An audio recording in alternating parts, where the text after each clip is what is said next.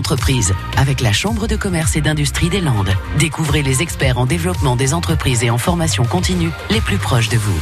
Ce matin, zoom sur la société Elidax à Dax. Bonjour, je suis Jean-Jacques Chénaud, le directeur général adjoint d'Elidax, société de maintenance et de services aéronautiques basée à Dax depuis 2008.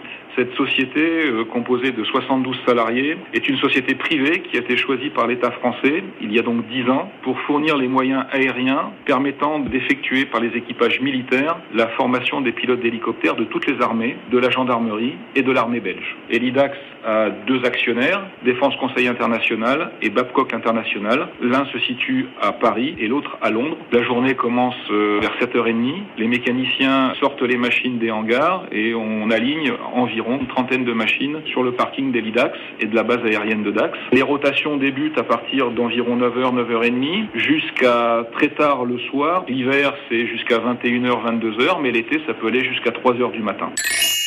Le plus gratifiant dans ce métier qui est très technique, qui est aéronautique, eh bien, c'est avant tout le management des hommes et des femmes riches d'individualité, mais qui collectivement permettent à Elidax d'avoir les résultats euh, fantastiques qu'elle a euh, quotidiennement.